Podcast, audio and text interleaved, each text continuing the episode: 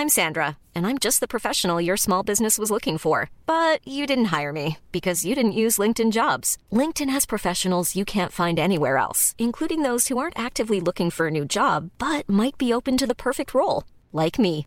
In a given month, over 70% of LinkedIn users don't visit other leading job sites. So if you're not looking on LinkedIn, you'll miss out on great candidates like Sandra. Start hiring professionals like a professional. Post your free job on linkedin.com/people today.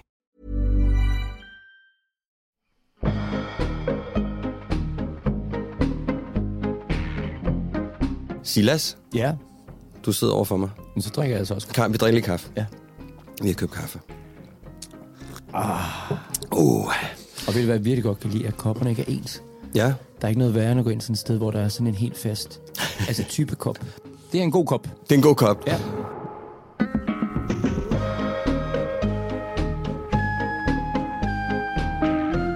Velkommen. Tak. Jeg synes jo, det er hyggeligere, at uh, mine, uh, mine gæster præsenterer sig selv. Fordi ja. Ja. så, så får man ligesom også sådan et, det rigtige billede af, hvem er Silas lige nu. Så hvis, du, Åh, hvis, hvis, det er svært. Og- Ja. hvad vil du sige? Øh. Øhm, så vil jeg sige, at jeg er 40 Ja, og glad for at være 40. oha. Jeg synes Jeg faktisk, tænkte, det er jeg, meget fedt. jeg tænkte sådan noget krise, men det, skal, det har vi Nej, ikke noget af. jeg synes faktisk, det, jeg havde kris, der blev 30. Ja, det skal vi tale om. voksen en, ikke? Så blev jeg 40, og på en eller anden måde synes jeg, det var ved passende. Passende at blive 40 nu. Altså, jeg har to børn, og jeg har købt et hus, jeg er blevet gift. Øh, jeg har også været skilt en gang, nu er blevet gift igen.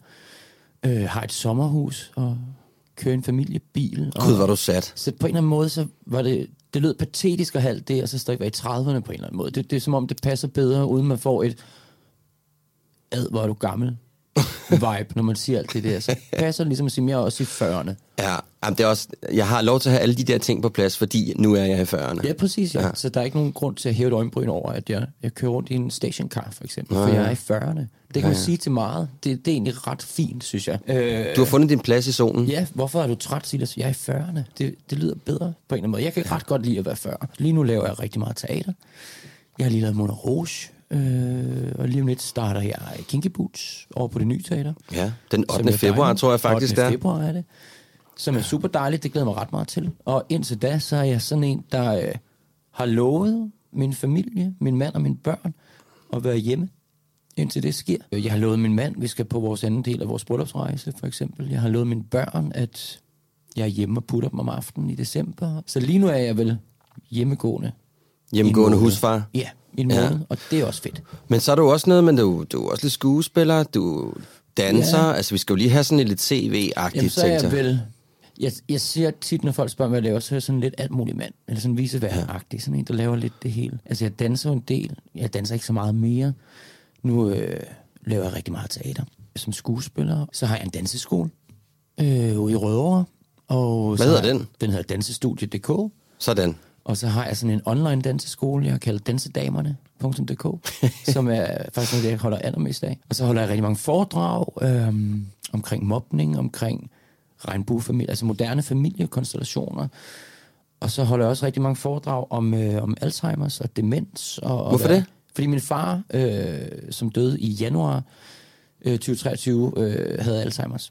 Mm. Øh, så det er rigtig meget holde foredrag om, det at være pårørende til. Og så er jeg rigtig meget ude på plejehjem og danse med alle de ældre mennesker, der bor sådan et sted. Hold kæft, hvor du et godt menneske, Silas. Øh, jeg prøver i hvert fald. Ja, det jeg må jeg sige. hjemmefra, at man skal være et godt menneske. Det- øh, det det du. kan jeg også skide godt lide. Der er noget enormt hyggeligt i at komme ud på et plejehjem. Det er kl. 10, når de er friskest. Og så mødes man nede i når det de skal store sove. øh, kantine. Jamen, det er en lur, ikke? Ja, Og lige en lur. Ja. Og så danser vi lidt, uanset om de sidder i kørestol eller hvad de gør, så danser de bare lidt med en pegefinger en gang imellem, og så synger vi nogle sange sammen og snakker lidt om, at i dag er det mandag, og nu er det snart jul, for eksempel. Ikke? Og Ja. Så, så er der noget ret hyggeligt. Jeg kan godt lide det der med at sidde med ældre mennesker og tale. Der, der er noget ret hyggeligt i det, synes jeg. Det er da helt jeg har heller ikke mine bedsteforældre mere, for eksempel. Nej. Jeg savner det der bånd. Jeg lidt føler, der er for eksempel, så til Sydeuropa, ikke? Jo. hvor at hele familien bor ligesom under et tag. Jamen, det er sådan, jeg er vokset op jo. Er du det? Med hele familien under et tag. Okay. Så jeg er sådan ret familie-minded. Jeg kan godt lide, at familien er tæt på hinanden. Jeg kan godt lide... Jeg laver tit sådan en simmerret, du ved, ikke? Fordi jeg ved aldrig, hvor mange der kommer til middag hjemme hos os. Det er, det er altid lidt sådan åben hus arrangement om aftenen. Så nogle gange er vi bare mig, min mand og børnene, og andre gange så er vi pludselig 20 til mad og sådan noget. Ikke? Det er ret hyggeligt. Genialt. Det er skide hyggeligt, synes jeg. Det samme med julen, nu når den står for døren. der bliver vi jo også bare den nærmeste familie, så er vi jo 25, ikke? Fordi vi jo er en regnbuefamilie, så vi er jo tre led af forældre, oh, ja. som jo har hver deres forældre og søskende og fætter og kusiner og sådan noget, der kommer, ikke? Altså, Og- det er jo det, julen handler om. Er det det er ikke præcis det, julen handler Ja, om. Og jeg det kan også mærke, det, det er måske også med, fordi jeg er ved at blive en voksen mand.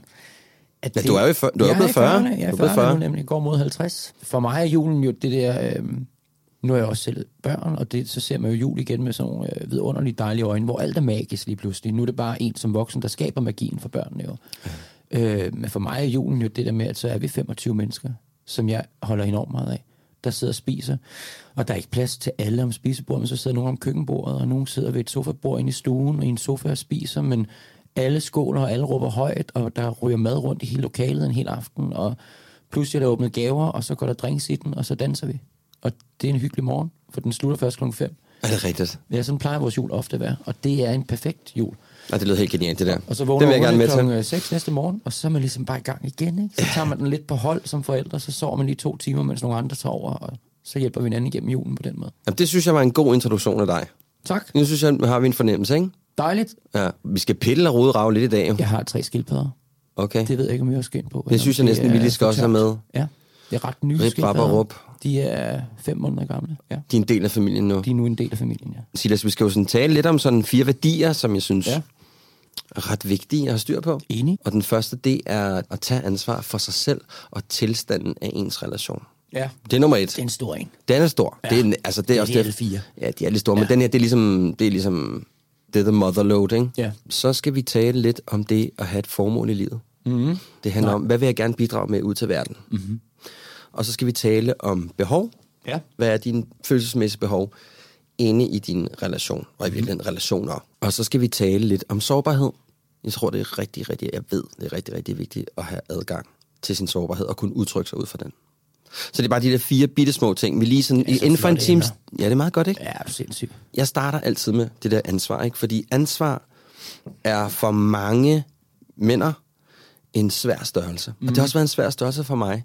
Fordi jeg kommer fra sådan en, et rækkehus ude i Lyngby, hvor ansvar var noget, jeg så, hvordan min far ligesom gjorde det. Ikke? Og det var noget med noget løn, og sørge for, at der var tag over hovedet, at græsplænen ikke var for høj.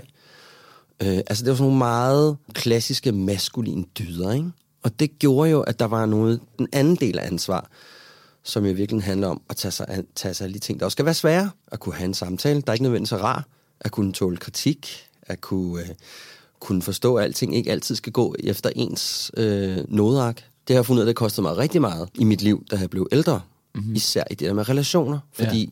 når du så møder, i mit tilfælde, en øh, kvinde, øh, som så begynder at stille nogle krav til, hvordan hun gerne vil have det, og gerne vil have, at man skal undersøge sig selv, og man skal gå ind i nogle konfliktfyldte samtaler, så var jeg lidt ude at skide, for at sige det på dansk. Hvad er dit forhold til ansvar? Øh, jamen, det er sådan noget, jeg, jeg kan godt lide det, men jeg er også lidt angst for det. Mm. Altså, der, der er jo noget i... Jeg er vokset op, for eksempel med... Øh, min mor og far blev skilt, da jeg var fire. Øh, hvor min mor så flyttede fra min far og tog også børn med sig. Øh, hvilket var dejligt.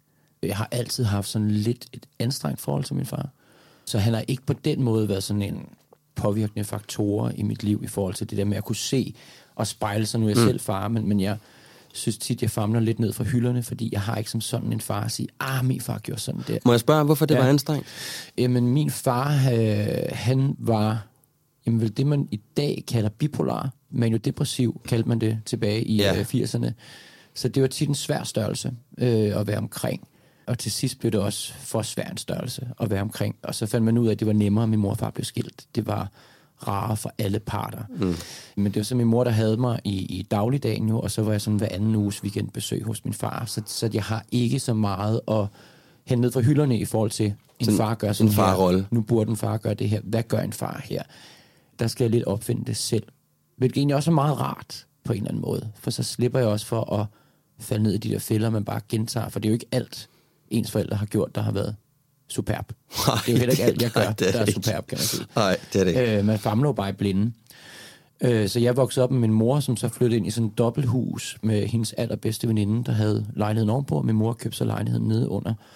Og på en eller anden måde, så blev det jo de to kvinder, der ligesom hjalp Formede dig? Ja, på en eller anden måde. Ja. At, at min mors veninde var danselærer, for eksempel. Det var der, jeg fandt den interesse. Og når min mor havde morgenarbejde for at få økonomien til at hænge sammen, så var det hende, der kørte os i skole og hentede os en gang. Så på den måde hjalp de hinanden.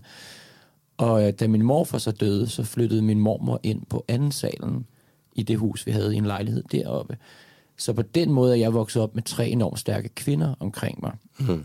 Øh, hvilket jo har gjort, at jeg langt hen ad vejen, tror jeg, er rimelig meget i kontakt med, med mine følelser. Der blev snakket Ja. om det middagsbord. Altså Ja. også om følelser, også om de svære samtaler. Så for mig er svære samtaler ikke svære. Det med ansvar kan godt være en svær størrelse. Den der, hvis man nu skal sådan helt sætte det i kasser, mm. øh, stereotype maskuline energi, den har jeg ikke fået ind med modermælken, kan man sige. Nej. Hvordan ser det så ud? Øh, jamen, det, for mig er det, det det der med pludselig, da jeg fik børn, og så få ansvar for nogle andre mennesker end en selv. Det, Mm. det synes jeg faktisk var en, en ret skræmmende størrelse at tænke på. Jeg kan huske lige, da jeg blev far, der, der tænkte jeg, men du kan jo dø hver dag. Det skal være i min varetægt, for jeg ved ikke, hvad jeg laver. Altså, Okay, jeg ja. aner ikke, hvad jeg laver. Jeg ved godt, at jeg skal skifte en blæ, jeg skal sørge for, at du ikke er sulten, og hvis du græder, kan det også være, at du er træt, men hvad nu, hvis jeg taber dig, mens jeg går ned ad trappen? Hvad nu, hvis der sker... Altså, alle de der øh, nærdødstanker, jeg fik, da jeg fik børn. Tror du, det kan handle om det miljø, du kommer fra? Var det, fordi det var meget talende? Altså, var det meget sådan undersøgende? Nej, det var også meget fysisk. Jeg, jeg har vokset okay. op kun med kys og kram og okay. Alt det der. Men hvor kommer så det der med, at du ikke kan... Jeg tror, det er en... Øhm, det er noget med, da jeg blev far, så mærker man jo den der, eller jeg mærkede den der vanvittige kærlighed, som, som man ikke kan måle med andre typer kærlighed. Og jeg tror, der er noget i, når man elsker noget så højt, så bliver man også enormt bange for at miste det. Mm. Så jeg havde lyst til bare at... Altså, det er, jo, det er jo lidt det, der sker, tror jeg, i, en mandehjerne. Da jeg fik at vide, at jeg skulle være far, så min umiddelbare tanke var også, jamen, jeg skal finde et hus. Jeg, så skal jeg købe et hus. Og der skal vi så bygge rede, og der skal vi bo, og jeg skal også bygge et stakit rundt om, så folk ikke kan komme ind, og jeg skal sørge for, at der er penge til det her. Jeg skal også have fældet de her træer, for hvis der nu bliver orkan, vi skal kunne overleve. Der gik sådan noget urmand i mig. Hvor fanden kom det fra? Jeg aner det ikke. Nej. Og jeg, vidste, jeg vidste faktisk ikke, at jeg havde de der sider i mig. Men jeg kan huske, de, de første 14 dage, hvor vi havde et barn, der gik det med at hakke branden. For eksempel, jeg hakkede sindssygt meget branden, bare for en sikkerheds skyld. Ja, man ved jo aldrig, om det Hvis bliver koldt der nu jo. kom en snestorm, der varede 14 dage, ja. og strømmen gik i hele Danmark, så skulle vi kunne overleve 14 dage på, øh, på Du brænde. i 14 dage. Det var helt sindssygt jo. Ja. Ja. Og jeg hamstrede også konservet. Altså, det var helt sindssygt. Og så falder man jo til ro i sin nye rolle på et tidspunkt og tænker, jeg har slet ikke en brændeovn, så det er fuldstændig åndssvagt. Jeg har hakket alt det her træ jo. Altså, det Ja, er ja. fuldstændig åndssvagt. Men så tror jeg, jeg tænkte, så kan vi lave bål om ikke andet. Altså, jeg, jeg skulle bare sørge for overlevelse. Ja. Og det overraskede mig lidt, jeg havde det. Er der andre steder, hvor du ser, at det der med at tage ansvar Jeg er kan være svært? bevidst om mit ansvar, når jeg tager på arbejde, for eksempel. Jeg, øh, når man spiller en hovedrolle i et teaterstykke, så er jeg ret bevidst om, at man er lokomotivet i Ja, du er langvarigt tog. forberedt. Ja, og det er mig, der, der skal være med til at drive det, ikke bare på en scene, det skal vi jo alle sammen i fællesskab gøre, men til prøver, der synes jeg jo også, jeg har fået øh, printet ind af mine chefer og instruktører gennem årene, at når man er hovedrollen, så har man også et ansvar for at møde på arbejde med en vis portion energi og en Ja, arbejdsomhed, fordi det smitter af på alle andre. Og det er jeg rimelig bevidst om. Jeg er også rimelig bevidst om, når jeg så kommer hjem, har et ansvar for mine børn. Jeg er rimelig bevidst om, at jeg har et ansvar konstant. Og som selvstændig har man også et ansvar for sine ansatte. Og jeg synes, der er meget ansvar. Mm. Så jeg, kan, jeg har også sorteret i ansvar. Det der, som du snakker om med og, øh, at sørge for, at græsplænen er x antal centimeter, interesserer mig ikke en dad. Det må sejle for min skyld. Så det fjerner jeg, og så bruger jeg tiden der, i stedet for på det, på at hygge med mine børn og lave en kage, eller whatever det kan være. Mm. Øh, så det er også noget med at prioritere, hvad for noget ansvar, der er vigtigt for, at verden fungerer. Og resten synes jeg også, jeg er ret god til at slippe. Så har jeg til gengæld også et stort behov for, når jeg kommer hjem om aftenen, og bare sammen med min mand og mine børn, at min mand tager, det er jo ikke som sådan ansvar, men ligesom tager førerhatten på, for jeg er rimelig vant til at bestemme hele dagen. Så jeg har også lidt brug for at slippe det og vide, at der er en anden, der bestemmer nu. Og den kombi kan jo godt være svær at finde i et par forhold. Er du tydelig om det? Ja, det synes jeg er rimelig tydelig i. Jeg tror egentlig generelt, jeg er rimelig tydelig i, hvad jeg har lyst til, og hvad jeg har behov for, og hvad jeg ikke ja. orker. Og så har jeg gudskelov en mand, der er rimelig god til at tage ansvaret og sige, nu er jeg den. Og så skiftes vi lidt til at være den, for vi har lidt samme behov, min mand og jeg. Og det fungerer egentlig upåklageligt, synes jeg. Jeg kan godt lide at have ansvar, men det er også vanedannende på en eller anden måde. Og man kan godt blive lidt op i røven på sig selv, hvis man render rundt med ansvar konstant, synes jeg. Ja, ja. Har du altid været så øh, ansvarsfuld? Øh, ja, det synes jeg. Nej, jeg har altid taget ting alvorligt. Mm. Øh, mit arbejde har altid passet til UG. Min, mine fritidsinteresser er gået opsindig meget op i. Slækkede jeg lidt i skolen øh, med lektier og sådan noget. Det gik jeg ikke super meget op i. For jeg vidste, jeg ikke skulle bruge det til noget. Jeg vidste godt, hvad jeg skulle. Men, men alt, hvad der interesserer mig, går jeg sindssygt meget op i at gøre ordentligt og patentligt og fyldt med ansvar. Mm. Og resten, det må jeg egentlig gerne sejle for min skyld. Så hvad hvis du møder nogen, hvor det andet interesserer dem? Jeg kan godt tit have det svært med folk, der ikke har den samme prioritet, som jeg har, hvad det angår. Jeg, jeg har det enormt svært med, jeg har ikke noget imod at arbejde med mennesker, der ikke er særlig dygtige til deres arbejde. Det rører mig ikke. Jeg har noget imod at arbejde med folk, der dogner den. Hmm. Det kan jeg ikke, som ikke tager det ansvar, det er, og sætter pris på at være så heldig at være en af de otte dansere, der har fået et rolle i den her forskning, for eksempel. Ja. Eller hvad det nu end kan være. Den type mennesker har det enormt stramt med. Hvis du så møder en eller anden, der netop går op i hækken, og øh, det er vigtigt for den person, at der er græs, græsset er øh, 8,3 cm ja. og sådan noget. Hvad så? Jeg synes jo umiddelbart, det er fjollet. Ja. Men jeg øh, respekterer det, og jeg har lært mig selv, at der er også noget spændende i at møde en, der tænker anderledes, end jeg gør. Det kan godt være en svær størrelse. Øh, men jeg synes faktisk, jeg er blevet ret god til at værdsætte folk, der tænker anderledes, end jeg tænker. Mm. For måske man lært noget, og måske man ikke gør.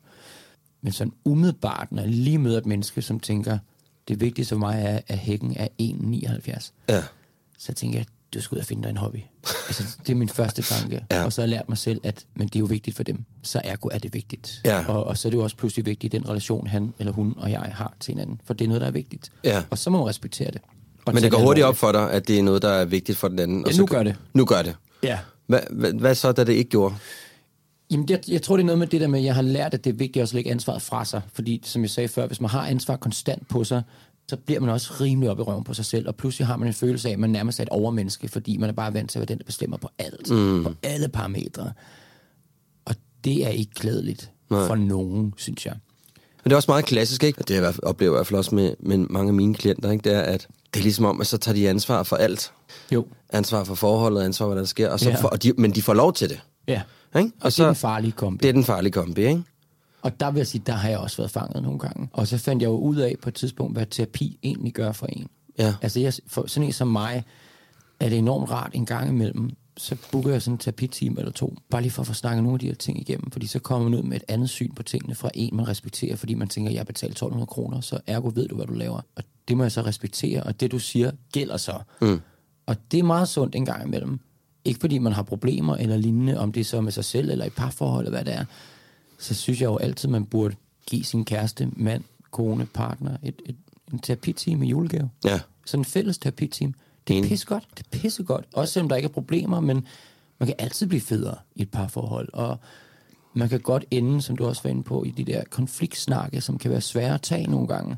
Det er ofte bare nemmere at løse, hvis der lige sidder en tredje part Ja. og siger, "Men det er sådan her, det er. Hvad gør vi så? Præcis. Så finder man jo selv svarene. Men nogle gange skal man bare lige en til at stille det der spørgsmål, man ikke selv kan lide at stille. Mm. Og det er altså 1200 kroner værd. Hvornår går det op for dig, at, at du måske har lidt en tendens til at øh, tage lidt meget ansvar? Øh, jamen, jeg tror, det har altid ligget og luret lidt, tror jeg. Men, men jeg tror, jeg begyndte at se det som noget, der også kunne være skadeligt, da jeg blev skilt første gang. Altså ikke, at det var hovedgrunden til at blive skilt. Der var en masse grunde til at blive skilt. Men, men der er jo... Der er jo et eller andet selvrensagelse på en eller anden måde, der går i gang, når man står i en skilsmisse, Ja, og det er vigtigt. gulvtæppet bliver hævet væk under en, og man skal starte forfra, og man ja. bare er lost. Så famler man jo i blinde og prøver at bygge sit liv, altså sådan fundamentet op en sten ad gangen. Øh, og der bliver man også nødt til at kigge sig selv i spejlet på et tidspunkt og tænke, hvad er mit ansvar i det her? Og, og hvad er det, der er ikke så klædeligt ved mig? Det er jo ikke rart at, at stå og have den samtale med sig selv, men, men det er jo også nødvendigt at have. Og der finder man jo ret hurtigt ud af, hvad problemstillingerne er. Og for mig var det klart, at jeg så, der var sådan en tendens til at blive ret dominerende Okay. i forhold til at tage over og bare få ting gjort. Og hvis folk ikke gjorde det på min måde, så gjorde jeg det bare. Og, men så bliver det jo gjort med en form for bitterhed, ikke? at så må jeg så gøre det selv. Og, og sådan skal man ikke gøre tingene. Mm-hmm.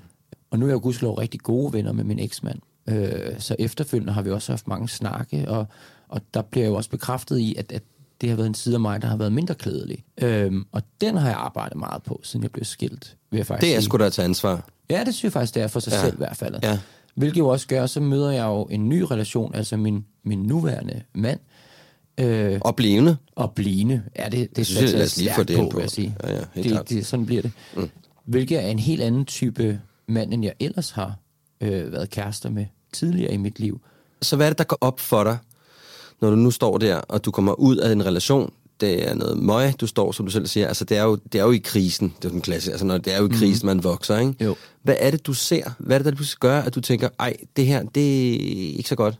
Jeg tror, jeg så sådan en mand, der har glemt at have det sjovt. Okay. Altså, som bare var fyldt med... Nu var vi også småbørnsfædre, altså til to små børn, ikke? Så, så ens liv gik op i blæskift og grød og sutteflasker og gåture og alt sådan noget, og ingen søvn. Men, men så kiggede man på sig selv og tænkte, der er jo ikke meget, der er sjovt sjovt. Altså, der, jeg kan se, alle mine andre venner, der har børn, har det sjovt samtidig. Og jeg er blevet sådan en, der bare sidder her og gør alle de her ting og holder på mine børn, uden nogen har bedt mig om det. Men det er noget, jeg beder mig selv om at gøre. Ja, hvorfor opstår det? Jeg Altså, hvad er tror, det, der det er foregår? sådan et behov... Ja, det er sådan en, en helt skør følelse af, at, at så elsker jeg jer, hvis jeg gør sådan her. Det, det er jo en sindssyg tanke, kan man jo godt selv se, når man kommer ud på den anden side. Mm. Men det er sådan en... Jeg sidder her med jer to for at vise jer, at jeg elsker jer, unger. Og jeg gør alt det her. Og så, så bliver det sådan en selvoffrelse Ja, det på skulle en jeg lige eller anden sige, måde, ja. som jo absolut heller ikke er et godt sted at havne. Hverken for en selv eller ens omgivelser. Øh, så bliver man sådan en offerting. Ja, du fratager jo også virkelig dine omgivelser for at kunne tage ansvar, ikke? alt muligt. Ja. Og så påtager man det selv, og man kan jo ikke udleve alting, man kan ikke nå alting, man kan ikke gøre alting, og man på en eller anden måde fik jeg lullet mig selv ind i sådan en illusion, som jo er idiotisk om, at jeg skal ikke bede om hjælp. For hvis jeg beder om hjælp, så er jeg ikke en rigtig mand, en rigtig far. Jeg skal klare alting selv, og jeg skal sørge for, at vi overlever. Og når man så trækker vejret, og der på en eller anden måde var en skilsmisse skulle kærkomme på det tidspunkt. Mm. Øh, fordi det havde jeg virkelig brug for. For at lægge alle de der mønstre væk. Fordi da jeg så blev skilt og stod i krisen, så stod det jo sindssygt tydeligt. Når man stod og kiggede på sig selv i spejlet og tænkte, det er jo det, det, det, det, der er galt, Silas. Mm. Og så er løsningerne jo nemme, når man først har fundet problemstillingerne. Så er det rimelig nemt at gå til og sige, så må du gøre noget ved det her. Ikke at arbejde i det er nemt, det er ikke det, jeg siger. Nej, nej. Men, men vejen derhen er nemmere. altså, jeg synes, det er ret vigtigt, det du siger, ikke? Fordi der, det, det der med at tåre og glo ned i kælderen og se, hvad, Ja. hvorfor er der vand nede i kælderen? Ja. Ikke? Det har jeg også oplevet for mig selv, fordi jeg gjorde det jo selv, fra jeg var... Altså, jeg ved ikke, man kan tale om, hvor, hvor, hvor voksen ens relation er fra 15, men altså, jeg var i rimelig meget konstant relation, fra jeg var 15 til jeg var 40 Ja. Jeg gjorde mig sgu da ikke de tanker om mig selv. Det var da altid de andre, der var noget galt med. Jamen, hun Ja. er da ikke god nok, eller det var da også, fordi hun råbte så meget. Eller, altså, der var aldrig nogen sådan selvreflektion. Men så da jeg så blev skilt der, så tænkte jeg bare sådan, ej, nu, altså den her strategi, den spiller jo ikke. Altså, jeg kan ikke blive ved med at fortsætte ind i det samme, undskyld, meget lort. Altså, nu så gør jeg et eller andet, ikke? 100. Men det er det der med at tåre og gøre det der. Ja. Altså, tåre at sige, prøv at det kan jo ikke hele tiden være den anden. Nej, Jo. det er rigtigt. Altså, det, det, Og det er jo heller Nej. ikke altid den anden. Nej, det, der er jo to. Der skal to til at spille tennis. Men jeg synes jo faktisk også, en krise, hvor hård den anden kan være, og brutal det kan være, og en skilsmisse er, ved du selv, uanset hvor Det er ikke sjovt. hyggelig den kan være, eller hvor enig man kan være, og, Ja, ja, og hvor udramatisk det kan være, det er bare ikke sjovt. Det er røv. Ufedt. Det er skide hårdt. Ja. Øh, men, men på en eller anden måde, så er det også godt, at der sker noget, der ryster en hver tiende år. Det, det er ikke Forhåbentlig det værste, der kan ske. Jeg forstår og det behøver ikke være en skilsmisse hver Nej, tiende år. nej, men- okay, godt. Men et eller andet andet, der gør, at man lige tager sit liv op og tænker, hvad vil jeg egentlig de næste 10 år? Eller hvad skal jeg gøre de næste 10 år? Og da jeg blev skilt, så tænkte jeg, jeg vil sætte mig være glad de næste 10 år. Jeg vil have det sjovt de ja. næste 10 år. Og jeg vil ikke sidde her og blive mit eget offer. Jeg mm. orker det ikke. Og man har jo, ej, det ved jeg ikke, om man har, jeg har, Godt rettet. en, en tendens til ret hurtigt at kunne hoppe ned i den der offerrolle. Kan jeg jo se, når jeg kigger tilbage i mit liv. Han er en idiot, men jeg gør det rigtigt. Også selvom jeg ikke lykkes, og han lykkes, så har han bare været heldig. Og den indstilling kunne jeg mærke, dur jo ikke. Nej. Altså når man siger det højt, så er det jo helt tydeligt. Selvfølgelig dur det ikke, men det kan godt være svært at se selv. Men det, vi gør det jo alle sammen hver dag, ikke? Ja, altså, gudskelov vi tør lige skoen af. ikke? Jo. På den anden, ikke? Og det finder man ud af, når man godt tør sige det højt, så, så møder man jo andre, der siger, "Men sådan gør jeg også, hvor man tænker, Nå, så er jeg jo ikke idiot. Præcis. Øh, og den kunne jeg i hvert fald mærke, at jeg havde travlt med at få ændret på. Og det gjorde så også, at pludselig blev der luft til at møde øh, Nikolaj, min mand, som jo er en helt anden type mand, end jeg er. Og er lige Ja, virkelig den, du skulle have, ikke? Jo, Ja, og lige præcis. har brug for. Min eksmand er også en vidunderlig mand. Jeg elsker ham højt, bare ikke på det plan overhovedet. Og nu har jeg så en, øh, en mand, der hedder Nikolaj, som jeg er fuldstændig vild med, og jeg kan mærke hver dag, at jeg forelsker ham. Åh, det er genialt. Fordi han gør alt det, jeg ikke vil gøre. Ja. Øh, samtidig med, at han gør det med så meget overbevisning, at jeg tænker, det er sgu nok den rigtige vej, det der. Og det der med at turde læne sig op af et andet menneske og tænke, du er nok færdig en lang ende. Du tager ansvar for dine ting, Ja. han tager ansvar for sine ting. Og så kan man løbe med, når man har lyst. Ja, og så kan man sige, hey, prøv at høre, nogle gange så kan man gå og banke på den anden dør og sige, du, jeg har lige nogle ting, jeg ikke lige, kan du lige komme med et eller andet her. Rigtigt. Et input, ikke? Rigtigt. Men, men den der med at gå over og lægge sit øh, vasketøj over hos den anden og sige, kan du ikke folde det og kan stryge altså godt det? være skidesvært Ja, det er. at finde det der. Øh, det, det kan svært. godt kræve lidt hjælp fra tid til anden. Ja, ja, det mega, kan godt. mega svært. Så her med en opfordring til at rydde op i kælderen. Er det ikke det? Ja, en opfordring til at booke en terapi-team, hvis Booke man har råd til det. Ja. En gang imellem. Gør det. Det Ja. er pissefedt. Det er en god gave. Det er pissefedt. Ja.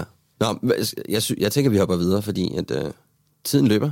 Gør den virkelig det? Ja, ja, vi snakker. Jeg synes altså, det er en skidegod øh, podcast, der har noget på hjerte. Ja, det er ikke meget Dine rart. spørgsmål, det er super dejligt. Jeg har svaret mange gange på, hvor min yndlingsdestination er uinteressant. Du lytter til Handkøn, en podcast om at genfinde mandens identitet.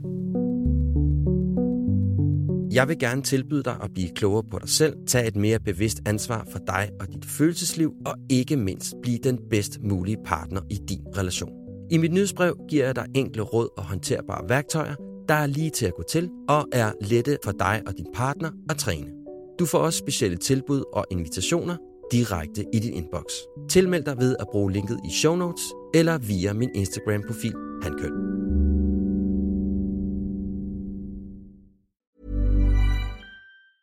Hey, it's Danny Pellegrino from Everything Iconic.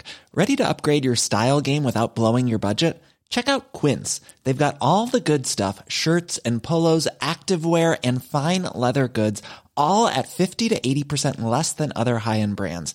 And the best part? They're all about safe, ethical, and responsible manufacturing. Get that luxury vibe without the luxury price tag. Hit up quince.com slash upgrade for free shipping and 365 day returns on your next order. That's quince.com slash upgrade. Hiring for your small business? If you're not looking for professionals on LinkedIn, you're looking in the wrong place. That's like looking for your car keys in a fish tank. LinkedIn helps you hire professionals you can't find anywhere else, even those who aren't actively searching for a new job but might be open to the perfect role. In a given month, over 70% of LinkedIn users don't even visit other leading job sites. So start looking in the right place. With LinkedIn, you can hire professionals like a professional. Post your free job on linkedin.com/people slash people today.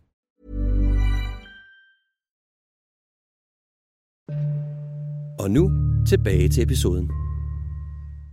Det andet, jeg lige ville øh, vende med dig, ja. det var det at have et formål i livet. Ja. Og jeg er lidt nysgerrig på dig, fordi du danser jo fandme med gamle mennesker og alt muligt. Ja. Så har du gjort dig nogle tanker om, hvad du gerne vil bidrage med til verden? Ja, det har jeg gjort mig mange tanker om. Og det er godt. Øh, Hit me. Og, og tænker jo stadigvæk. Jeg, jeg tror, det er sådan en, der aldrig må gå i stå. Den skal helst bare gerne blive ved med at udvikle sig. Absolut.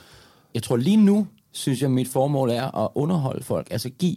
Man må ikke kimse af værdien i at underholde folk. Jo, jo køligere verden bliver, jo under verden bliver, jo mere har vi også alle sammen brug for en pause. Om det er en times terapi, eller om det er at gå i teateret og se en forestilling, om det er at gå i biografen og se en film, mm. om det er, I don't know, være med den store bagdyst og give folk en pause lørdag aften. Jeg kimser ikke af noget af det. For det er pisse vigtigt. Jeg sætter en stor ære i, at jeg får lov til at stå på en scene om aftenen og give folk en lille to og en halv timers pause fra Palæstina, øh, Ja. Israel og Ukraine og Rusland og jamen, inflation og, og corona og hvad helvede vi ellers er igennem og har været igennem bare inden for de sidste par år. Jeg synes, det har været nogle vilde år, altså, og er nogle sindssygt vilde år. Så noget med at skabe glæde hos andre mennesker. Ja, giv folk en pause i hvert fald. Giv en pause. Lige give folk en uh, mulighed for at nulstille og få noget, noget plus ind på kontoen. Og hvad er det, du kan der? Jamen, jeg tror, at det erhverv, jeg har valgt, som jo er øh, teater, altså som jo er musical teater, det blander jo altså, øh, musik og, og teater og dans. Og, og det er jo alt sammen ting, som øh, videnskabeligt bevist øh, skaber endorfiner i hjernen. Øh, og det giver jo automatisk en glæde. Når Det er man en danser. multivitamin. Ja, det er det jo okay. mentalt. Når man danser, det er også derfor, det er perfekt at gøre på plejecenter. For det skaber endorfiner, det skaber glæde. Når vi synger sammen, det er også det, vi kom igennem på fællessang under corona. For når vi synger, skabes der også endorfiner, også selvom vi ikke kan synge, eller tænker, jeg kan ikke lide at synge. Jeg møder afsindig mange mennesker hver uge, når jeg er ude og undervise, hvor folk tænker, åh oh, nej, jeg hader dans. Og de er bestemt heller ikke dygtige til det alle sammen, men det er ikke det, det handler om. Folk griner, når vi danser. Folk ja. smiler. Så kan det være, at man griner af sig selv, Ja. eller af sin partner, hvis det er ens kone, og man får et grin sammen. Men det er jo underordnet. Man griner. Der Mm. bliver skabt endorfin op i hjernen, det vil sige, at man bliver lykkelig. Øh, og når jeg er på arbejde på et teater, så er det både dans, sang og musik og alt muligt andet blandet sammen. Så man kan også se, at folk bliver lykkelige. Folk bliver glade i låget af det. Og det er altså vigtigt også at få fyldt op på den konto. Og det er jeg stolt over i øjeblikket og bidrage med hos nogle mennesker. Så det der med at bruge alle knep, Ja, ja. Ja, det- knep, altså nej, jeg forstår, hvad du situationstegn, ikke? Jeg tror, min mening med livet er at give noget igen. Det Ja. tror jeg er alles mening med livet. Absolut. Faktisk. Det er ligegyldigt at blive øh, rig. Det er selvfølgelig dejligt. Det jeg vil absolut ikke have det, hvis det skete. Det er egentlig lige meget. Alting er egentlig lige meget, hvis man ikke gør en forskel for nogle andre mennesker. Det kan i denne her juletid for eksempel være det med at besøge julehjælpen, få en familie, der ikke har så mange ressourcer, købe gaver for 200 kroner til et barn, der ikke får nogen julegaver ellers. Det er også at skabe glæde. Det er også at give, gøre en forskel. Blive SOS-fader. Og for mig så er der noget i det der med at give igen. Jeg, øh, som jeg også nævnte før, voksede op med en mormor, der fortalte mig anekdoter og historier, som jeg betragtede som værende en gudinde på en eller anden måde. At være ude på et plejecenter for eksempel, er for mig også en måde at sige tak for alt, hvad I har gjort. Øh, jeg er meget bevidst om at takke mennesker, der har kæmpet for, at jeg kunne være der, hvor jeg er i dag. Ja. Og det øh, er jeg jo ikke kun blevet på grund af min familie. De har også en stor øh, del af det, men jeg er jo også blevet det, jeg er, fordi der er andre i en øh, ældre generation, eller generation over dem, og dem og dem, der har knoklet for at bane vejen, for at vi kan have det liv, vi har i dag. Om det er inden for kategorien at være øh, homoseksuel, for eksempel. Der er mange, der har kæmpet en kamp for, at jeg kan få lov at blive gift med en mand i dag. Ja. Der er rigtig mange, der har kæmpet en kamp for, at jeg kan have børn. Øh, Vogue-bølge og, og alt, hvad. Ja. der sker lige nu, den er der jo rigtig mange, hører jeg, der siger, den larmer helt sindssygt, og det gør den også. Jeg er enig, det larmer helt vanvittigt meget. Og alle de samtaler kan jeg godt forstå, kan fylde rigtig meget for generationer, som mine bedsteforældre, som jo er sat lidt af på alt det der med han, hun, høn, den, Hen. dem, hvad skal vi gøre? Så det kan godt være, at den her diskussion larmer lige nu, men det skal den også. Mm. Fordi den har egentlig altid larmet. En gang var det bare øh, kvindernes kampdag, der fyldte rigtig meget. Ikke? Kvinder på arbejdsmarkedet fyldte også rigtig meget en gang, og det gik rigtig, rigtig godt. Så er der hele øh, snakken om racisme, alt det her. Det skal fylde, for vi skal snakke om det, for vi skal ændre verden, fordi der er en eller anden idé om, at, at den, der passer rigtig godt ind i verden, er en hvid heteroseksuel mand og kvinde. Det er de rigtige, og, og, og vi skal have gjort en snak om, at alle minoriteter er lige så rigtige. Og ja, det larmer sindssygt meget. Jeg synes også, det larmer for meget nogle gange. Jeg bliver også træt i mit hoved. Men jeg er sikker på, når, når larmen ligger sig, så lander brikkerne også på en ny måde i vores puslespil. Ja, ja. Og så det er det normale puslespil, Ja, ja, vi samler. Og så er vi kommet det stykke længere. Jeg sad lige i dag og, og hørte en, en podcast på vej i bilen om øh, tjener. Det er jo den store julefrokosttid lige nu, ikke? Jo, Det var sådan en kvindelig tjener, hedder det vel så, eller bare en kvindelig tjener, jeg ved ikke, hvad vi skal kalde det. jeg ved ikke, hvad det En er. hentjener. Ej, det tror jeg ikke, det hedder. Nej, jeg tror bare, det hedder en tjener. Jeg ved det faktisk ikke. Jeg ved det faktisk ikke. Tjener pige? Tjener. Nej, det lyder Du sgu kan godt se, hvordan vi glider rundt i det nu, ikke? Jamen, jeg ved det ikke. Nej, Og man vi siger siger hurtigt bare tjener. tjener. Vi siger bare tjener. Vi siger tjener, ikke? Og hun hader den her måned, fordi der sidder... Hun sagde, hun vil ikke, hun vil ikke, hun vil ikke generalisere, men det er bare sådan, når der kommer øh, ciskønnede heteroseksuelle mænd, øh, sådan, ja, hvad skal vi sige, 40'erne. ja, 40'erne, 50'erne, også lidt opad, lidt mere opad, ikke? så ved hun bare, at chancen for, at hun får en, en lorteaften, den er bare stor. Fordi ja. der bliver klappet i rumpetten, der bliver taget på hende, de vil snuse til hende, de vil tage billeder af hende, og så videre. Og er det bare sådan, det kan simpelthen ikke være rigtigt. Altså, to. Men det er rigtigt. Det er fucking rigtigt. Det er Ja. 2023, og der sidder sådan en flok mænd, der ikke kan finde ud af at styre sig. Det er simpelthen patetisk, altså. Altså, jeg lige Så lige der, der bliver lidt woke, kan. Paris hjem i forgårs. Ja. Og foran på rækken foran i det fly, så er der en ældre herre, som i hvert fald har været 70. Og der var en stewardesse, som ikke har været en dag over 24. Øh, altså, hun var virkelig smuk. Æstetisk nydelse. Ja, hun var... Altså, hun var bare virkelig et smukt Ja. ja. menneske at kigge ja. på. Og hun gik jo så forbi og serverede te og kaffe, som man jo skal. Og så sagde han til hende, hvor er du bare smuk? Og så sagde hun, tusind tak. Og hun blev enormt glad. Så gik hun tilbage, så kom hun tilbage for at hente kopperne. Så tog han fat i hende igen, viskede noget til hende i øret, jeg ikke kunne høre. Og hun gik derfra, kunne man se, så blev hun lidt mere anstrengt i ansigtet. Og så kan en to timers tur fra Paris godt blive lang for sådan en kvinde på arbejde. Ja. Og til sidst, så tror jeg også, endte ud med, at han spurgte hende, om hun ikke ville drikke en kop kaffe med ham. Der er stor Hvor chance for en også må sige, 70-årig øh, eller en Nej 80-årig. tak, jeg er kun nogen af 20. Det er simpelthen for mærkeligt. Det Og jeg der. tænkte, nu synes hun jo, det er ufedt at komme herned i den her ende af flyet. Jeg sad bagerst på de billige rækker. Og du vil også gerne have haft god betjening. Jeg vil nemlig også gerne have haft en kop kaffe mere, men jeg tænkte, hun undgår vores rækker nu, Ja, fordi klart. du sidder og fucker det op. Ja. Ja. Og faktisk ødelægger hendes arbejde, og hun er super prof, hun er på arbejde, hun afviser dig super venligt. Ja, ja. Syv, otte gange, hvor jeg tænkte, hvis det havde været mig, femte gang, så havde jeg fået nok. Hatten af for hende. Hold kæft, hun var prof, altså. Der er en, nogle mænd stadigvæk, som sådan ikke helt har forstået, at øh, det er altså ikke 1956 mere med hatte. Der er altså også kvinder. Selvfølgelig er På der samme det. måde kan jeg tale af erfaring. Det vil jeg gerne høre om. Jeg har tit lavet, øh, når jeg laver forestillinger, så er der på nogle forestillinger, er der sådan nogle øh, VIP-arrangementer, inden forestillingen starter, hvor ja. dem, der har købt de rigtig dyre pladser, køber jo så også til sådan et øh, VIP lounge. kan møde Silas. Og så kan man så møde nogle af skuespillerne inden, okay. og man kan lige få taget et hurtigt billede, og vi kommer ind og snakker lidt om forskning, laver sådan et oplæg, inden forskningen starter. Det er super hyggeligt, for nu gør vi det op fra scenen af, hvor folk sidder nede i salen, og på den måde det er det enormt hyggeligt. Der var en gang, hvor der stod man i samme rum nede på gulvet med publikummer, og så kom de på en lang række og fik taget billeder. Og jeg lavede engang Dirty Dancing, det har jeg lavet rigtig mange gange. Og der tror jeg, for mange kvinder blev jeg nærmest til Patrick Swayze. Altså jeg tror ikke, de så Silas Holst, når de fik taget billeder. Jeg tror på en eller anden måde, illusionen var kørende i deres hoved, at det er jo Johnny Castle, jeg står ved siden af. Ja. Og i deres hoved blev det så til Patrick Swayze, selvom det bare var mig. Nobody puts baby in the corner. Præcis. Men altså mængden af kvinder, der har taget mig på røven eller i skridtet, ville spørge, om de måtte løfte mig, for eksempel, for at tage billeder med mig, hvor man også tænkte, jeg, jeg, hvis det er sådan, mange kvinder oplever det rigtig tit, når man er tjener, for eksempel den her tid. Men, og jeg er ikke en, der sådan, bliver så nemt krænket, vil jeg faktisk sige. Men, men jeg kunne mærke til sidst, jeg følte, det var simpelthen så voldsomt, og så overgrebsagtigt, som jeg havde det ord. Men, men, men det føltes sådan, for jeg blev bare ravet på, og på en eller anden måde var det forventet. Jeg, jeg skulle bare Tror du også noget, det. tror du også sådan noget med, fordi at du er homoseksuel, så er det... Så er der en anden grænse. Ja, så er der en anden grænse. Ja, så kan man bare øh, klappe dig i røven. Helt 100. Og så Ja. tror jeg også, der er mange, der tænker, vi har jo betalt penge for det her.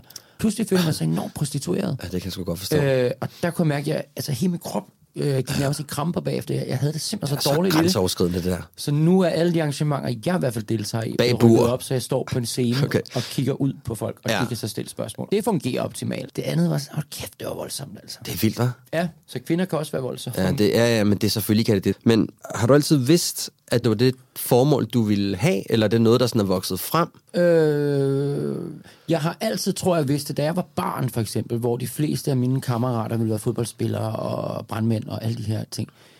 Der har jeg jo altid, så længe jeg overhovedet kan huske tilbage, helt fra jeg var en 6 år gammel, ville være statsminister.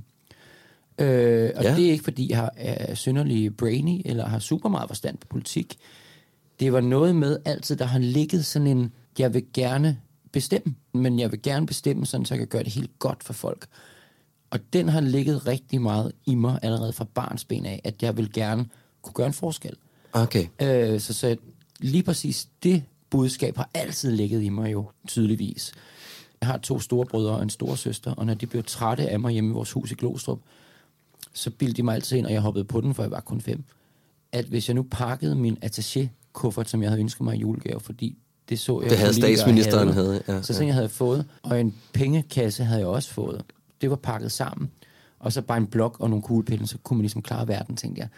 Så sagde de, når de blev allermest trætte af mig, eller gerne ville bestemme over fjernbetjeningen, så sagde de, husk nu, de går og leder ude i gaderne, og i dag er de i Glostrup, Silas. Så satte jeg ud i kanappen, og så satte jeg mod i vores store vinduesparti, og sad der en hel aften og faldt i søvn så mange gange derude, fordi de bildte mig ind, man gik og ledte efter øh, kandidater til at komme på statsministerskolen. Så der har jeg siddet altså sindssygt mange aftener og bare faldet i søvn, Vildt, indtil min mor har hentet mig og lagt mig i seng, og jeg kan huske, at min mor blev så rasten på min søskende over. Altså husker den der sætning, har I nu gjort det igen? Jeg har kommet mange gange, når hun er kommet hjem fra arbejde. Statsministerskolen. Ja, igen.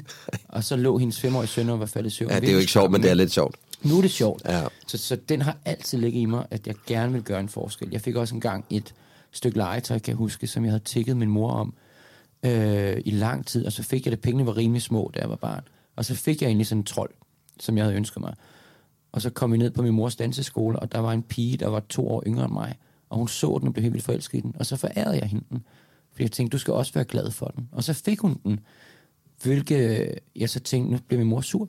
Men det gjorde hun gudskelov ikke. Hun sagde, det blev hun enormt rørt over. Så jeg også Så du har høj empati, kan man godt sige, ikke? Ja, det tror jeg. Ja, det har du. Øh, så jeg er også vokset op i, at man giver. Og man gør det ikke bare, fordi man skal. Man gør det, fordi man faktisk også selv får noget af det. Så det er jo ikke bare, fordi vi alle sammen er engle. Man skal også have noget ud af det selv, før man gør noget for andre. Sådan er den menneskelige øh, Nå ja, altså, man gør det jo også for sin egen... Øh... Og man bliver lykkelig. Men det er ret vildt faktisk, siden du var knægt, har du haft et ønske Ja, det- om at hjælpe andre og Ja, ja. skabe noget glæde og skabe noget harmoni og få folk Men jeg til er at have også det godt. vokset op med, altså med tre kvinder, som havde det samme budskab, så det er jo ikke ja. mærkværdigt. Og jeg bliver oprigtigt glad. Det skal Ja. ikke bare være for at pusse min glorie. Jeg gør også mange ting forkert. Det er ikke, fordi jeg er et fedt, fedt menneske.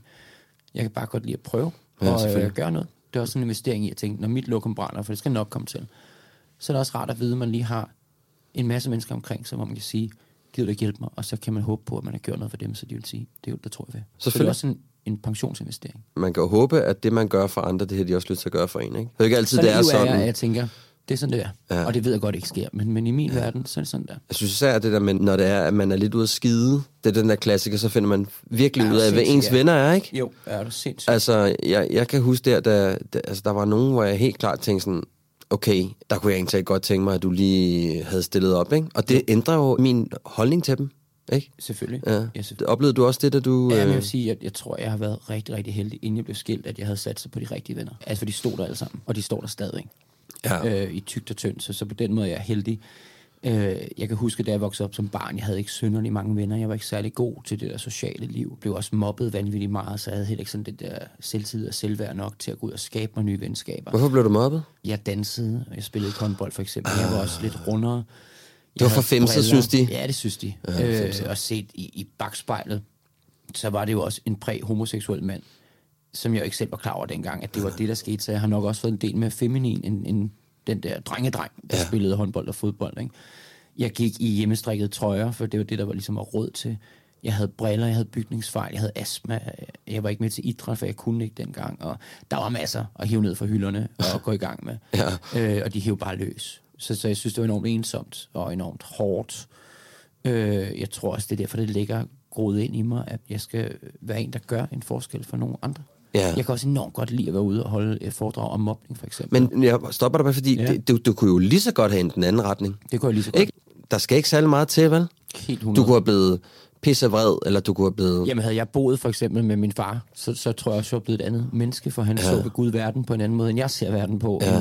Min mor, eller Lene, som min mors veninde hed, eller min mormor, altså han så verden meget anderledes. Så havde jeg boet der, så havde jeg da også været en helt anden type. Ja. Min far var jo elektriker, og så var han løsfisker, ikke? og var gift fire eller fem gange i sit liv, ikke? Altså, kunne godt lide damer, og altså, diametral modsætning af ja. mit liv, som så voksede op som en homoseksuel regnbuefar fra provinsen, ikke? Og der er langt for det. Ja. Der, er, der er en bed vej øh, til at arbejde i dansk belysningsvæsen. Ikke? Så der var det helt sikkert blevet et helt andet menneske. Men, men Du landede jeg er godt. virkelig glad for det, Ja. ja. hvor jeg har havnet, synes jeg. Du er fandme landet Og godt. jeg er enormt glad og lykkelig, når jeg så ser, at det bliver implementeret videre til mine børn. At de har også det der empati over for andre mennesker. Mm. De vil også gerne rumme og omfavne. Vi hopper let og elefant videre. Mm.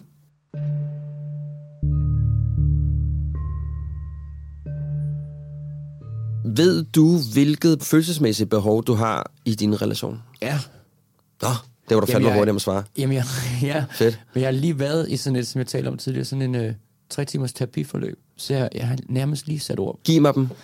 Jeg er meget øh, krævende, kan jeg jo godt selv mærke, Ja. øh, i forhold til, hvad jeg har behov for af en partner.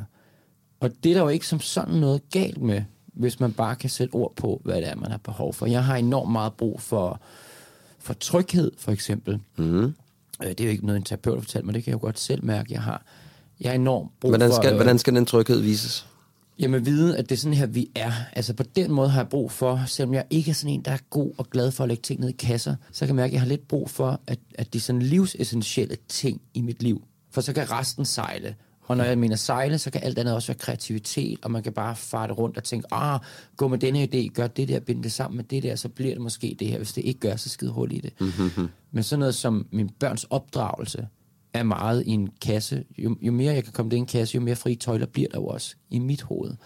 Og det Så du skal have nogle klare rammer med din mand om, hvor- hv- hvordan vi op... sengetid er, for eksempel. Okay. Og hvor meget en portion mad er, øh, hvornår vi laver lektier, hvornår der er skærmtid, sådan, så det bliver sådan en rutine, mine børn har. For så kan jeg også selv slappe af i det, og jeg kan også mærke, at mine børn kan slappe af i det. Og det skal I kunne tale om. Ja, fordi så er der plads til, at resten kan flyde og Okay. være rart, og man kan lave en afstikker. Når man bare er enige om, hvad grundreglerne er. Og hvordan tjekker man så ind med hinanden om det? Øh, jamen, hos os kan man sige, nu er det jo en eksmand og jeg, der skal være rimelig enige om, hvordan vi gør tingene, og også en børns mor. Øh, og vi mødes en gang imellem lige til et søndagsfamiliemøde. Lige smider tingene på bordet. Det kan God godt idé. være en svær samtale nogle gange, men, men den er også vigtig, og den ender jo altid lykkeligt. For vi ender jo med at bekræfte hinanden i, at vi har hinandens ryg. Og det kan jo være alt lige fra, jeg synes, det kan være svært at give Bob en robotsmad med i skole. Hvordan gør I det? for han nægter at spise råbrød. Altså det kan være sådan nogle helt lavpraktiske ting, mm. som bare kan være meget fedt lige at vende sammen, øh, og høre, om der er også to andre, der tydeligvis kæmper med det. Er det så en råbrødsbolle, vi lige kører med i en periode, bare lige sådan, så det er lige regler hos alle. Så på den måde er det rimelig vigtigt, at man er enig, også om i form af, hvor meget YouTube må der ses YouTube, for eksempel. De der lavpraktiske ting har du brug for at styr på, for så sejler det. Ja, så kan jeg slappe af i det. Ja, okay. Så og det er så er der ting. også plads til, at man godt kan sm- øh, smutte lidt fra den planlagte linje. Ikke? Hvis ja. tingene er planlagt, så kan man godt lige lave en afstikker. Samme i et parforhold. Jeg har brug for at mærke, øh, at tosomheden er der. Jeg er ikke, vi snakker også om det, inden vi startede det program. Jeg er overhovedet ikke til åbne forhold. Øh, mm-hmm. Det er ikke min præference. Ja. Jeg kan enormt godt lide tosomhed. Jeg synes, der er noget enormt magisk i mm. tosomhed. Jeg har brug for tosomhed. Jeg kan også godt lide mit eget selskab, men, men jeg kan enormt godt lide tosomhed med min mand. Hvordan skal han vise dig det? Jamen, det kan være... Øh, altså bare øh, noget så simpelt som et opkald i løbet af dagen. Vi facetimer altid.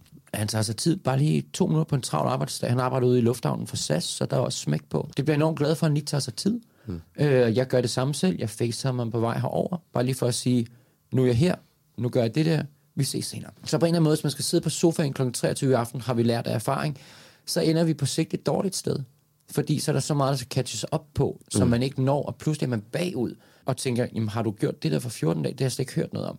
Så på den måde er, har vi bare lært, at det er meget fedt bare... Så I tjekker ind med hinanden løbet af dagen? Mellem at sige, ja. jeg har lige haft et fly, der skulle derhen, det var fandme besværligt, fordi sådan og sådan. Så kan man sige, nå for helvede, jeg har lige gjort sådan her, sådan her. Og så behøver det ikke være mere i det. Det kan også bare være, øh, i dag var jeg inde på, øh, der fik jeg en god kop kaffe. Jeg havde ikke rigtig noget på hjertet, jeg havde bare lige lyst til at slå fem minutter ihjel. Og så er det jo dejligt, det er ham, jeg har lyst til at slå fem minutter ihjel med. Ja. Det var bare for at ringe og sige, at jeg havde fået en kop kaffe, hvor det lignede, der var et smil nede i skummet ved et tilfælde så bliver hey. jeg glad. Det er de små ting, nogle ja. gange, der gør et uh, dejligt parforhold. Uh, så jeg har brug for at vide, at, at det er sat i en kasse, hvor vi er glade på den måde, vi er. Og hvad sker der med dig, hvis du ikke får det? Så bliver jeg enormt utryg. Jeg har jo også ADHD, så det kan godt være svært nogle gange at styre det der tankemøller. Jeg snakker også meget, for eksempel. Uh, det kan godt være enormt svært at være inde i mit hoved nogle gange, for tingene går sat med hurtigt derinde det spiral, eller spiralerer i en eller anden... Øh... Ja, ja, så spiralerer det ud i 16 afdelinger. Pludselig ja. så er der 16 spiraler i gang, som så bliver til 64, og altså, shit. så kører det derud af på, på voldsomme dage. Ikke? Og så kommer så, du hjem med det? Ja, så jeg har også brug for en gang imellem at vide, nu skal jeg... På den måde kan jeg mærke, at jeg har ADHD. Jeg har brug for systemer ah, på nogle punkter. Derfor du kommer med de kasser der? Ja, for jeg, jeg, jeg er egentlig ikke stor fan af kasser. Jeg smider heller ikke folk ned i kasser, men jeg har brug for min hverdag der skal være nogle rammer. plan A og en plan B. At på de dage, hvor ADHD ikke er så voldsom, så køber jeg plan A, som er lidt loose, og vi ser, hvad, hvad tiden bringer. Og jeg kan mærke, det er en af de der perioder, hvor der virkelig er rush hour i mit hoved. Så er jeg helt klart brug for, at vi kører plan B. For Siger du så, så det til ham? Det kan jeg nemlig sige til min mand, og det er det, der er så enormt dejligt med ja. os, synes jeg. Så har jeg jo brug for, nogle gange er det jo for folk med ADHD, har man kaldt små ting som i går for eksempel skulle vi pynte op til jul, og så var der en girlande, sådan en grand girlande, der drillede mig, samtidig med min datter sagde, vil du ikke danse med mig? Og jeg sad ligesom fast i, altså... Ja, så blev du lidt stresset. Alt muligt lort, men jeg skulle have det der lort op at hænge, eller vidunderlig julepynt op at hænge. ja. Og ville også gerne danse med min datter. Og jeg er meget bevidst om, i og med at jeg også er vokset op med en øh, maniodepressiv far, som jo nogle gange godt kunne råbe og skrige i en sådan situation. Så der er jeg meget bevidst om, hvad end du gør, Silas. Det er ikke nu. Træk vejret. Ja. Og det har jeg gudslov aldrig gjort over for mine børn. Mm. Altså hisset mig op på grund af min egen sindstilstand. Men der har jeg gudslov en mand, som er rigtig god til at sige, Maggie, lad os danse. Og så tager han lige over, mens jeg lige hænger den der op. Og når jeg er så færdig med at hænge den grængren op, så slipper han ind, så jeg kan danse med hende, for jeg vil jo rigtig gerne danse med hende. Og der ved han, at hvis han havde danset videre, så ville der noget i mit hoved vil spiralere ud og tænke, prøv at tage over. Gør han, ja, ja, jeg er en god nok far. Er ja, ja. en dårlig far, så ja. det kører ud ja. de der sindssyge tangenter. Ja. Og der ved han, han er slipper hende midt vunds, og så danser mig og min datter sammen. Og der skal jo ikke mere til. Og kæft, jeg tror også gerne, at giftes med ham. Han lyder helt fantastisk. Han er super fed. Han er virkelig han er fed. pissefed. Og så kan jeg jo gå hen til ham bagefter og sige... Så der er også noget med at anerkende hinanden, lyder det som om. Det fungerer godt for mig, og det fungerer godt for ham. Ja. Jeg tror ikke, jeg er en nem størrelse at leve sammen med. Eller jeg er ikke en nem størrelse at leve sammen med. Jeg kan godt lide at bestemme. Jeg kan godt lide at fylde. Jeg kan godt lide at tale. Jeg kan godt lide at tage de tunge snakke, for det er jeg vokset op med. Jeg kan godt lide at have kontrol, men samtidig vil jeg også gerne slippe kontrollen. Samtidig mm. vil jeg også gerne ikke have ansvar. Jeg er super kompliceret, mm. som vi alle sammen jo er. Du lyder som om, du er god til at, at sige, at hey, nu kan jeg mærke, nu, nu, nu, bliver der, nu der flimmer, ikke? Ja, jeg har lært mig selv, i og med at mit hoved stikker så meget af, at det kan godt være svært for folk at forstå. Og derfor er jeg blevet rimelig god til at sætte ord på præcis, hvordan jeg har det. Og mm. nogle gange sætter jeg måske for mange ord på det i min, øh, for mine omgivelser. Men de, jeg tror aldrig, de er i tvivl om, hvor jeg er. Og det gør det også nemmere at kunne lige hoppe ind og lave en plan B med mig. Og min mand er bare... Ja, credit for ham, for at kunne rumme mig. Han er pissefed til det. Så der er noget med at vide, hvilke nogle rammer du har. Det er noget, man kender egne begrænsninger. Ja, helt klart noget med at kende sine egne begrænsninger også, ikke? Men jeg tænker sådan, øh, følelsesmæssigt behov, ikke? Altså, du, du har brug for at have nogle kasser, du har brug for at blive set og hørt, og du har brug for, at vi lige tjekker ind med hinanden. Ja. Du har brug for at blive anerkendt. Ja. Tænker jeg, at øh, han stadig synes, du er en, en frækkert. er et godt ord. Anerkendt er et godt ord, for Ja. det har jeg behov for. Det er jo også det, jeg har, det arbejde, jeg har. Der bliver klappet af 1700 mennesker hver aften. Det gør der også et eller andet for øh, mobberamte teenage-silas, der Ja, med de store briller. accepteret, når jeg står på en scene. At folk har købt en billet på trods af, at jeg er med, eller måske endda på grund af, at jeg er med. Ja. Og så også vil jeg klappe af mig bagefter. Det, oh, det var en aften, hvor folk godt kunne lide mig. Det giver mig en dejlig mavefornemmelse, når jeg kører hjem, så kan jeg slappe af og tænke, der er nogen, der godt kan lide mig. Og det er rart. Der er tydeligvis mange, der godt kan lide dig. Ja, men den følelse har jeg jo ikke selv. Nej. Når man er sådan en, der er blevet mobbet enormt meget, så ens selvværd er forsvundet fuldstændig og skudt i tusind stykker, så har man jo, eller jeg har en, en umiddelbar tilgang til folk med, at I kan jo ikke lide mig. Mm. Og så er det op til mig at overbevise om, I skal kunne lide mig. Og det kan godt være en hård kamp, men jeg møder den i alle relationer. Men også det er med jo s- dig. Er det Jeg rigtigt? møder den over for alle, så Nå. jeg møder for første gang. Men jeg kan godt lide dig. Men du virker også rimelig chill. Jeg, jeg synes, Ja. ja. jeg er blevet rimelig god til at aflæse folk, hvordan de ser mig. Om, om de tager afstand fra mig, eller om der er en mulighed for, at man kan være imødekommende. Men så har jeg også lært mig selv, at det er mig, der skal være den imødekommende. Men det er jo sindssygt vigtigt, at du ved det. Altså, Ja, tænk, ja, at, tænk, tænk, hvor heldig du er, at du ved det. Det fjernede også tusind sten fra min Ja, skulder, for da jeg kom til den erkendelse og tænkte, det hænger sammen Ja. det her. Øh, fordi indtil da, der var jeg bare ensom, synes jeg. For jeg forstod ikke folks grænser, eller Nej. Folks behov. Jeg kan ikke altid se dem. Øhm, og, og nu er jeg klar over, at hvis der er en, der tager afstand fra mig, så tænker jeg umiddelbart nu, det er nok mig, der har gjort et eller andet. Mm. Og så må jeg finde ud af, hvad er det, jeg har gjort. Og nogle gange må man også bare kende, jeg har ikke gjort noget, han kan bare ikke lide mig. Og det er også Jeg kan ikke huske, hvor mange procentdel det er, men det er jo sådan noget, når, man møder folk, og der er modstand, så handler det jo, altså, det handler jo primært om den anden. Det er jo meget, meget sjældent, helt 100. at man møder ind, og så tænker, puh her, Jamen, så skal ham man altså også komme til sådan en erkendelse af, at man behøver ikke være venner med alle. Ej. Jeg prøver så at lære mine børn det. Man skal respektere alle og opføre sig ordentligt over for Ja, ja, alle. Når jeg er ude på sådan nogle fjerde klasse niveauer, så prøver jeg altid at spørge, hvor mange venner tror jeg sådan en som mig har. Fordi jeg set mig i fjernsynet, så sker der en eller anden kobling i deres hoved om, ja. så har jeg en milliard venner. Ja. Og jeg har også en milliard kroner. Og, og jeg bor også i et gigantisk palæ, sikkert, for jeg har været i fjernsynet. Det er altså ikke virkeligheden. Mm-hmm. Øh, spørger man så mange jeg har, de siger 100 venner, eller et eller andet absurd tal. Og så altså, jeg har seks venner. Ja, det er altså det. seks venner, og jeg er heldig, for jeg har seks venner. Det er mange. Det er mm. sindssygt mange. Man kan også være uheldig ikke at have nogen. Hvis man bare har én ven, så er man et heldigt menneske. Det er jo sit også det, altså det er jo den klassiske, ikke? Med, altså dem, der ligesom er meget i rampelyset, som du jo er.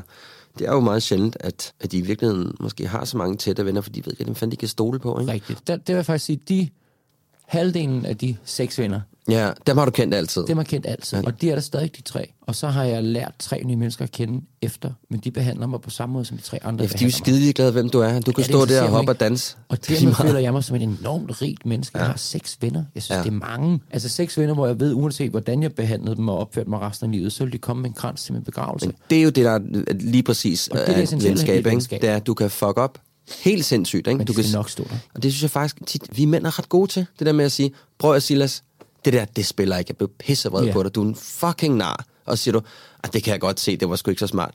Så er den overstået. Rigtigt. Og så videre. Rigtigt. Og det den kan man med rigtige venner. er jo også skønne. De nemmeste at have. Hvis du ikke kan lave en fejl, en rigtig dum fejl, og, og du så ikke bagefter kan sige, prøv at kammerat, det der, det, det synes jeg sgu ikke spillet. Det skal du lade være med. Det bliver pisse ked af. Og så kan du så sige, jamen, wow, det kan jeg godt se. Det var da fuldstændig, eller det må du sgu undskylde.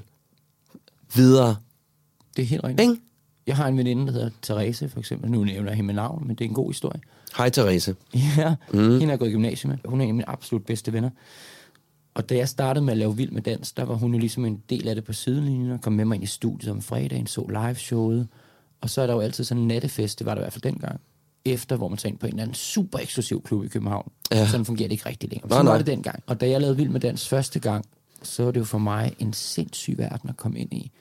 Altså pludselig væltede det ind med guldkort til alle klubber og gratis bar, og jeg følte, jeg kunne gå på vandet, for jeg blev reddet med af det. Og jeg inviterede hende med ind, og vi stod på en eller anden kendisklub og, og dansede, og jeg hældte bare champagne ned og kastede ud, for det var ikke mig, der betalte. Altså jeg hoppede med på alt sindssygt liv. Og så kan jeg huske, at jeg havde haft hende med første aften, og så gik hun tidligt, og så spurgte jeg hende, hvorfor går du? Der er fri bar, fyr den af. Og hun sagde, fordi det er slet ikke os, Silas. Altså hun sagde ikke, det er ikke mig. Hun sagde, det er slet ikke os, det her. Så sagde jeg, hvad fanden mener du? Så sagde hun, ring til mig, når du er færdig med at leve det her overfladeliv. Det gad hun. Nej. Og så ringede jeg til hende dagen efter og sagde, hvad fanden gik det? Og hvor, altså kom med sådan et sted, hvor jeg var sur på hende. Og hun sagde, uanset hvor smart en fart, du synes, du er, Silas, så husk til syvende og sidst, er du en småtyk dreng med briller fra provinsen. og mere er du ikke. Kom lige ned. Og der tænkte jeg, det var rart at høre. Ja. Fordi da Vild med Dans så sluttede det år, så forsvandt guldkortene jo sjovt nok Ja, også. det er sjovt, det gør Alting det, ikke? sluttede der. Ja. Og det var sådan en sindssygt bræt opvågning, som var så vigtig for mig. For så fandt man ud af, hvor er det overfladisk. Der er ikke noget galt i det. Overflade kan også være skide sjov nogle gange. Det må bare ikke blive det der grundessensen i ens mm. liv.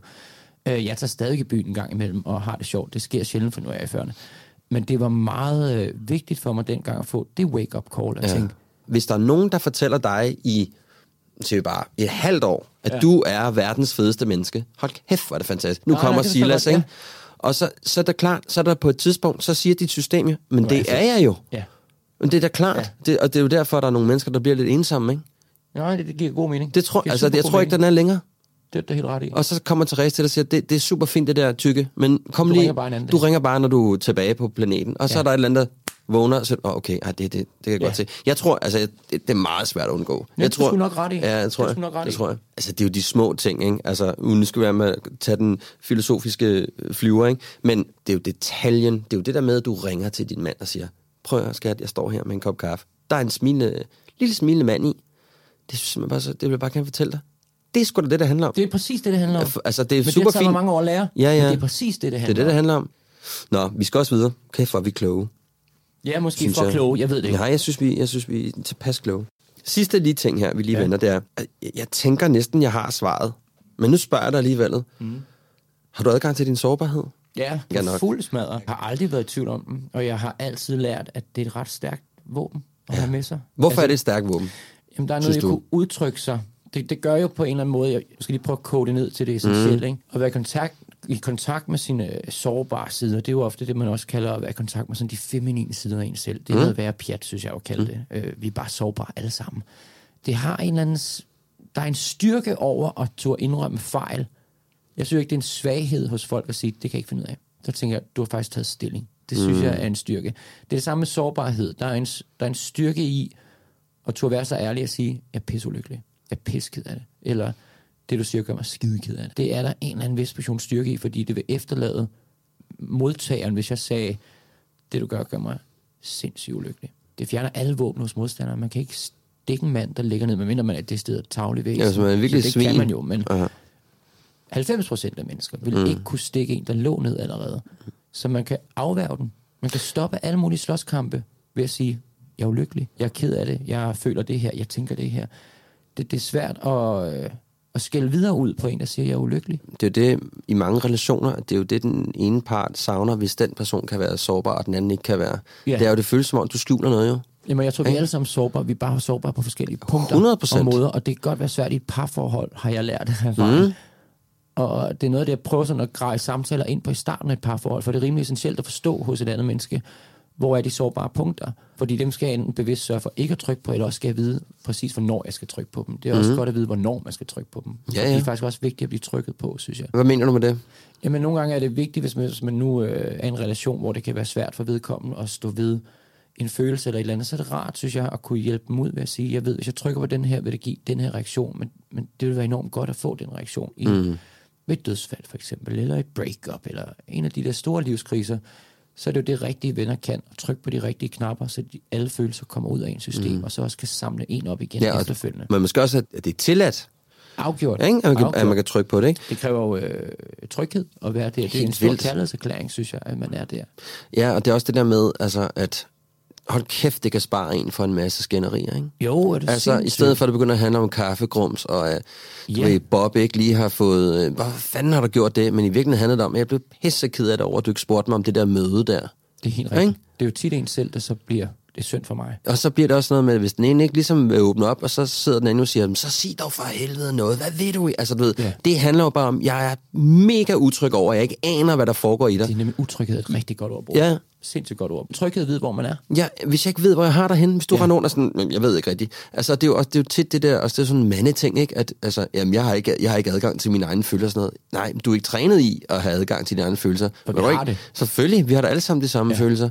Men det er bare det der med, ligesom at tro at kunne sige til sin partner, ved du hvad, det der, det, jeg blev simpelthen så ked af det over, at du lige smed mig under bussen der, der var over hos Birte og Mogens og spiste øh, krabs, ikke? Der sagde du det der, jeg gjorde mig simpelthen så ked af det. Krabs var den ret, du greb ud af Jeg har været en krabs, ja, ja. fordi... Jeg sad med stikflæsk. Okay, men så siger vi stegt flæsk. Det synes jeg også Men fint. det er jo fordi, det kan jo også være, det er jo, man ved, når man siger, at du smed mig under bussen, det gør mig ked af det. Det lukker jo også op for en hel bog af samtaler, der kan afstedkomme af den sætning. Ja, ja, nu sagde jeg det ikke særlig godt, for så kunne man ikke sige det, men, nej, nej, men, det var det, jeg men, tænkte. Men essensen af, at man siger, jeg blev faktisk ked af, at du gjorde sådan her. Mm. Det kan jo gå to veje. Ikke? Mm. Det kan jo enten trick et eller andet hos partneren og sige, men ved du hvad, jeg er kraftet med træt af det altid.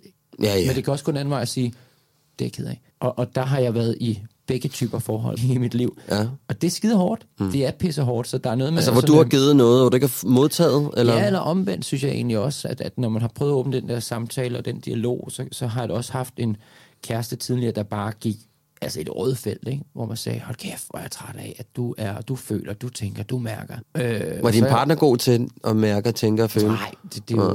Det er nok derfor, man bliver lidt det er jo sur, noget råd, jo. Mm. Det er jo også derfor, det ikke holdt. Og så har jeg jo øh, en mand nu, som er det stik modsatte, som er super rummelig på det der, som, hvor man kan mærke, Nå, sådan kan det også være. Min eksmand har også lidt det der gen til at sige, Nå, okay, men så gør vi sådan her. Hvor man tænker, gud, men så er der jo plads til mig, føler jeg, Ja, præcis. i den relation. Ja.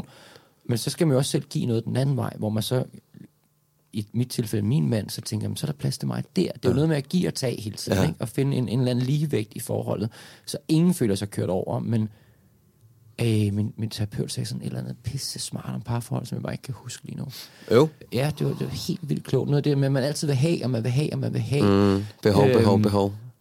Men man glemmer tit at sige, hvad er det, du skal have? Altså, det er det klodset formuleret. Hvad har du behov for men, mig? Men det er lidt det, der er essensen i det. Ja, ja. At det er lige så vigtigt, og måske endda vigtigere at huske på at sige, hvad vil du gerne i dag? Eller hvad vil du gerne have ud af i dag? Eller hvad vil gøre dig glad, at jeg gjorde lige nu? Der var en pige, der engang sagde til mig, det glemmer jeg aldrig, hun sagde til mig, og jeg sad og var sådan et dårlig humør, det er ikke andet. Så sagde hun bare til mig, hvad har du brug for for mig? Ja. Hold ja, kæft, det, er synes jeg var godt. Det er smukt. Så jeg bare, shit, Det er uselvisk. Jeg føler mig simpelthen så set lige nu. Ja, Altså, det er rigtigt. Ja, det, det er, simpelthen så fint godt sagt. Sådan sagde min terapeut også. Det er vigtigt at sige, hvad har du brug for? Hvad El- kan jeg gøre? Ja, du ved sådan, jeg har en lidt dårlig dag. Hvad har du brug for? Hvad, hvad kan jeg gøre for, at din dag bliver federe? Ja. Okay, kæft, man kan ikke blive bedre. Det kan nemlig ikke blive meget Men jeg tænker bedre. også bare lige her, jeg synes, der er vigtigt at sige, det er jo Ja. også det der med, at det at kunne være sårbar, det er jo simpelthen øh, spagnum til selvværdet, ikke? Jo, jo, jo. Fordi vi går alle sammen rundt mere eller mindre, eller jeg ved ikke med alle, nu skal jeg passe på med at, at antage, at hele verden ser ud, som, som du og jeg, os eller jeg gør. Lad os antage det. Jeg tror, de fleste af os har lidt med selvværdet, ikke? Føler os ikke altid super gode, eller så har vi forskellige mekanismer til det der, ikke? Men det, jeg har i hvert fald lært for en, for en del år siden, det er, hvis jeg siger det der, hvordan jeg har det, og hvad det gør ved mig, det, gør, det er en sonde direkte ned. Så får jeg sagt, oh, kæft Silas, godt mærke det der, altså, jeg bliver sgu ked af, når du siger sådan der til mig. Jeg føler mig virkelig forkert. Tør at sige det. Ja, det er super Det er vigtigt. sindssygt sejt, altså. Og tænk, hvis man er så heldig og privilegeret at have en mor, en far, en ven, en kone, en mand, en kæreste, der en gang imellem siger, hvad kan jeg gøre for dig? Ja, præcis. Ja, det er smukt. Det er smukt. Det er det, alle tjenere siger på en restaurant. Det er også det, man giver dem drikpenge for at sige tak, fordi du spurgte mig om det. Det er jo egentlig også det, man betaler for. At få den service, som det er for, man føler sig nurset. Det er jo derfor, man går til massage, man går til på restauranter, man går i teater. Det er for at nurse sig selv. Man skal også huske at nurse sin mand, kone, kæreste, mor, børn, whomever, der er tættest på en. Og så give, og man skal også sørge for at tage. Der er heller ikke noget galt i at tage noget og kræve noget en gang imellem. Mm. Hvis man bare husker at give noget igen på den anden konto. Jeg synes, det er en, ej, en god måde at altså, afslutte på, tænker jeg. Enig. Er det ikke det? Enig. Hva- Tak for Altså, snakken, altså. ja, gik det ikke meget godt? Jeg synes, det er enormt hyggeligt. Ja, jeg synes også, det var Og ret hyggeligt. spørgsmål. Det er Tak. fire super gode emner, det, Det er meget sjovt, ikke? Jo, Ja. jeg skal skrive dem ned bagefter. Der er noget med at huske de der. Altså, det er fire gode Det øh, kan være, at jeg kan det kan være, jeg kan skaffe dig en bog, som jeg har Men også skal skrevet. jeg bare høre podcasten. Ja, det kunne skulle du faktisk gøre. Hvad Men hedder ja, din bog? den hedder Handkøn. Han, selvfølgelig hedder den Ja, han. jeg, jeg sørger for, at du Den får jeg et kopi. Den vil jeg gerne have. Ja, det får du. Silas, øh, tusind tak. Det er mig, der Jeg synes, det har været mega hyggeligt. Super hyggeligt. Så kan vi gå på weekend. Ja, Skal vi gøre det? jeg skal også tisse. Jeg skal faktisk Det er også perfekt. tisse. Det er godt.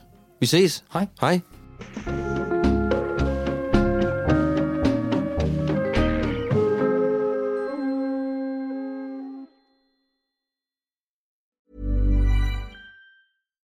Deserves the best, and there's no better place to shop for Mother's Day than Whole Foods Market. They're your destination for unbeatable savings, from premium gifts to show-stopping flowers and irresistible desserts. Start by saving 33% with Prime on all body care and candles. Then get a 15-stem bunch of tulips for just $9.99 each with Prime. Round out Mom's menu with festive rosé, irresistible berry chantilly cake, and more special treats. Come celebrate Mother's Day at Whole Foods Market. Even when we're on a budget, we still deserve nice things. Quince is a place to scoop up stunning high-end goods for 50 to 80% less than similar brands. They have buttery soft cashmere sweaters starting at $50, luxurious Italian leather bags, and so much more. Plus, Quince only works with factories that use safe, ethical, and responsible manufacturing. Get the high-end goods you'll love without the high price tag with Quince. Go to quince.com slash style for free shipping and 365-day returns.